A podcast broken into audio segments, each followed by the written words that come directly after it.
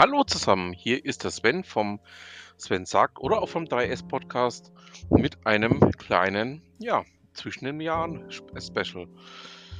Ich habe mir da mal ein Thema geschnappt, ähm, das ich mit massiver Begeisterung schon die ganze Zeit verfolge.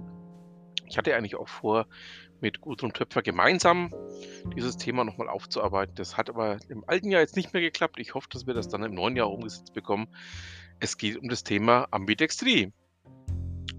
Und ähm, aus dem Grund habe ich mir gedacht, ähm, nachdem die Gudrun hier ähm, einige sehr, sehr spannenden, ähm, ja, nennen wir es mal, Ambidextrin-Nähkästchen-Geschichten ähm, veröffentlicht hat oder Nähkästchen-Themen veröffentlicht hat, packe ich das Ganze mal in ähm, eine ganz kleine Podcast-Serie und würde mich freuen, wenn es euch auch ähm, so ein bisschen an das Thema heranführt, das Thema euch ein bisschen näher bringt.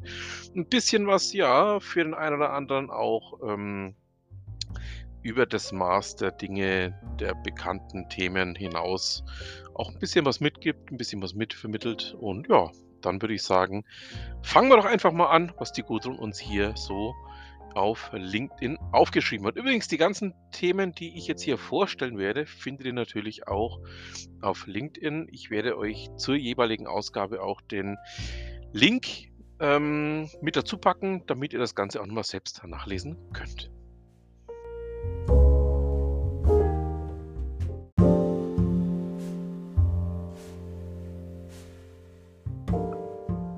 Hallo zusammen, hier ist der Sven vom Sven sagt oder auch vom 3S Podcast mit einem kleinen, ja, zwischen den Jahren Special. Ich habe mir da mal ein Thema geschnappt, ähm, das ich mit massiver Begeisterung schon die ganze Zeit verfolge.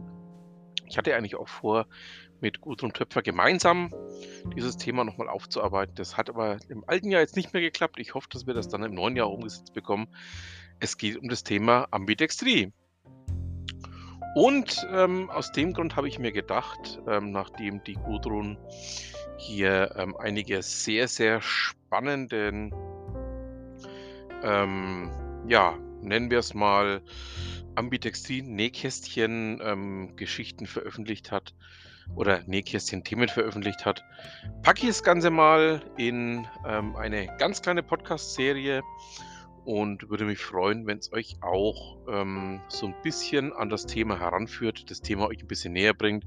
Ein bisschen was, ja, für den einen oder anderen auch ähm, über das Maß der Dinge, der bekannten Themen hinaus auch ein bisschen was mitgibt, ein bisschen was mitvermittelt. Und ja, dann würde ich sagen, fangen wir doch einfach mal an, was die Gudrun uns hier so auf LinkedIn aufgeschrieben hat. Übrigens, die ganzen Themen, die ich jetzt hier vorstellen werde, findet ihr natürlich auch auf LinkedIn. Ich werde euch zur jeweiligen Ausgabe auch den Link ähm, mit dazu packen, damit ihr das Ganze auch nochmal selbst nachlesen könnt.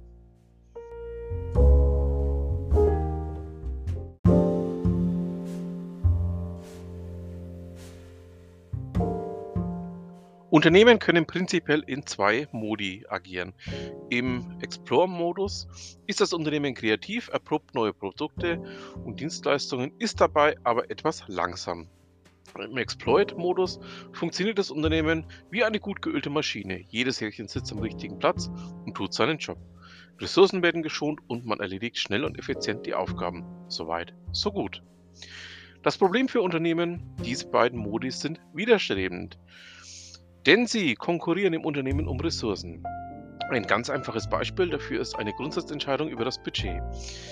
Wenn einerseits die Modernisierung der Produktionsanlage ansteht und andererseits ein neues Geschäftsfeld aufgebaut werden soll, beides immens aufwendig, beides würde Ressourcen verschlingen und wenn wir weiter annehmen, dass es nur für eines der beiden Vorhaben Geld gibt, ist die Entscheidung für die Produktionsanlage wahrscheinlicher.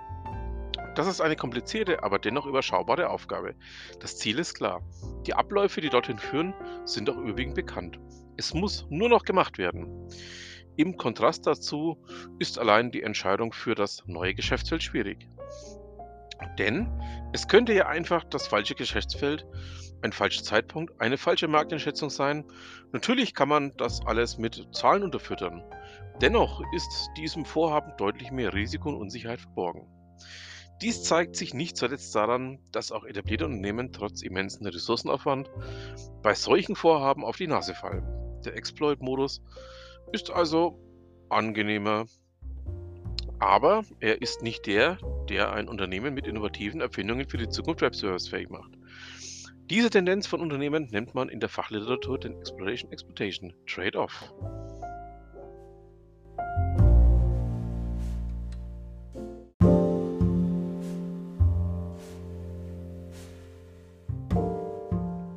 Unternehmen können prinzipiell in zwei Modi agieren. Im Explore-Modus ist das Unternehmen kreativ, erprobt neue Produkte und Dienstleistungen, ist dabei aber etwas langsam. Im Exploit-Modus funktioniert das Unternehmen wie eine gut geölte Maschine. Jedes Härchen sitzt am richtigen Platz und tut seinen Job. Ressourcen werden geschont und man erledigt schnell und effizient die Aufgaben. Soweit, so gut. Das Problem für Unternehmen, diese beiden Modi sind widerstrebend. Denn sie konkurrieren im Unternehmen um Ressourcen. Ein ganz einfaches Beispiel dafür ist eine Grundsatzentscheidung über das Budget. Wenn einerseits die Modernisierung der Produktionsanlage ansteht und andererseits ein neues Geschäftsfeld aufgebaut werden soll, beides immens aufwendig, beides würde Ressourcen verschlingen und wenn wir weiter annehmen, dass es nur für eines der beiden Vorhaben Geld gibt, ist die Entscheidung für die Produktionsanlage wahrscheinlicher. Das ist eine komplizierte, aber dennoch überschaubare Aufgabe. Das Ziel ist klar. Die Abläufe, die dorthin führen, sind auch überwiegend bekannt. Es muss nur noch gemacht werden. Im Kontrast dazu ist allein die Entscheidung für das neue Geschäftsfeld schwierig. Denn es könnte ja einfach das falsche Geschäftsfeld, ein falscher Zeitpunkt, eine falsche Markteinschätzung sein. Natürlich kann man das alles mit Zahlen unterfüttern. Dennoch ist diesem Vorhaben deutlich mehr Risiko und Unsicherheit verborgen. Dies zeigt sich nicht zuletzt daran, dass auch etablierte Unternehmen trotz immensen Ressourcenaufwand bei solchen Vorhaben auf die Nase fallen.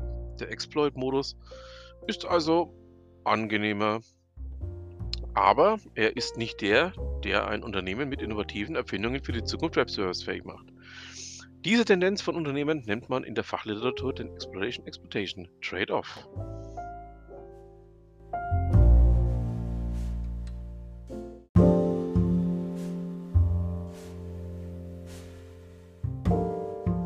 Problematisch diese Neigung zum Planbaren und Kontrollierbaren für Unternehmen ist, wird vor dem Hintergrund unserer rasend schnellen und atemberaubend kurzen Entwicklungszyklen klar.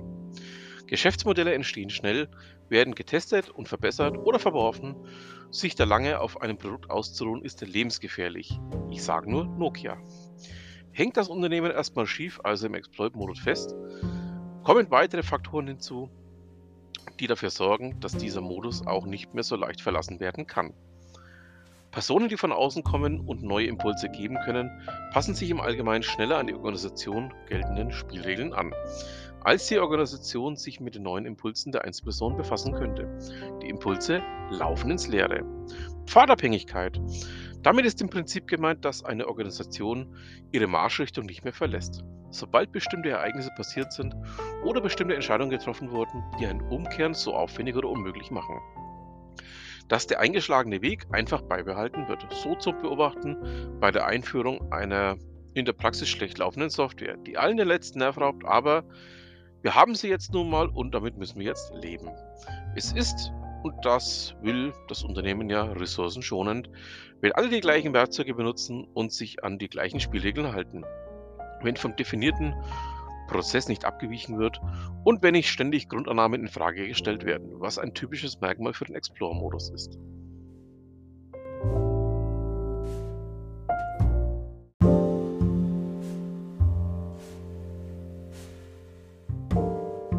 Wie problematisch diese Neigung zum Planbaren und Kontrollierbaren für Unternehmen ist, wird vor dem Hintergrund unserer rasend schnellen und atemberaubend kurzen Entwicklungszyklen klar. Geschäftsmodelle entstehen schnell, werden getestet und verbessert oder verworfen. Sich da lange auf einem Produkt auszuruhen, ist lebensgefährlich. Ich sage nur Nokia. Hängt das Unternehmen erstmal schief, also im Exploit-Modus fest, kommen weitere Faktoren hinzu, die dafür sorgen, dass dieser Modus auch nicht mehr so leicht verlassen werden kann. Personen, die von außen kommen und neue Impulse geben können, passen sich im Allgemeinen schneller an die Organisation geltenden Spielregeln an, als die Organisation sich mit den neuen Impulsen der Einzelperson befassen könnte. Die Impulse laufen ins Leere. Pfadabhängigkeit. Damit ist im Prinzip gemeint, dass eine Organisation ihre Marschrichtung nicht mehr verlässt. Sobald bestimmte Ereignisse passiert sind oder bestimmte Entscheidungen getroffen wurden, die ein Umkehren so aufwendig oder unmöglich machen dass der eingeschlagene Weg einfach beibehalten wird. So zu beobachten bei der Einführung einer in der Praxis schlecht laufenden Software, die allen den letzten Nerv raubt, aber wir haben sie jetzt nun mal und damit müssen wir jetzt leben. Es ist, und das will das Unternehmen ja ressourcenschonend, wenn alle die gleichen Werkzeuge benutzen und sich an die gleichen Spielregeln halten. Wenn vom definierten Prozess nicht abgewichen wird und wenn nicht ständig Grundannahmen in Frage gestellt werden, was ein typisches Merkmal für den Explore-Modus ist.